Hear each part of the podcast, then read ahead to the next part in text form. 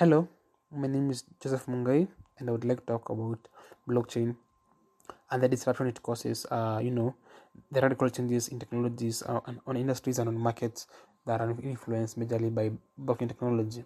Uh, I would say uh, blockchain has so many use cases. Uh, one of them being government systems in public sectors, finance, voting, uh, you know, supply chain, and on government systems, we could use blockchain as, a, as an engine for smart contracts uh, that could disrupt trad- traditional gov- governance structures and, and reduce bureaucracy through lowering transaction costs and solving the principal agent issues and moral hazards like corruption.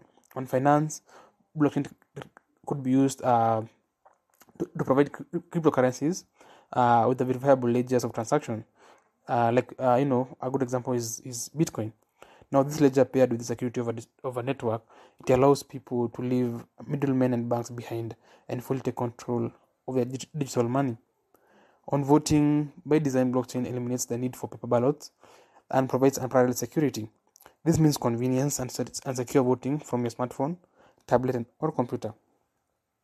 Now, on supply chain, blockchain uh, would be used to bring transparency, uh, you know, to supply chain.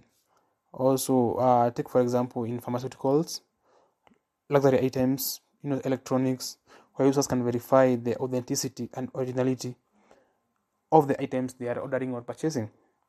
Now, blockchain has so many other, other use cases in sports, in real estate, crowdfunding, in copyrights, and in healthcare. Um, I believe blockchain solves the present day problems in the different industry sectors, and it's high time for anyone to adopt the technology as it is going to be a reckoned force in the foreseeable future. Thank you.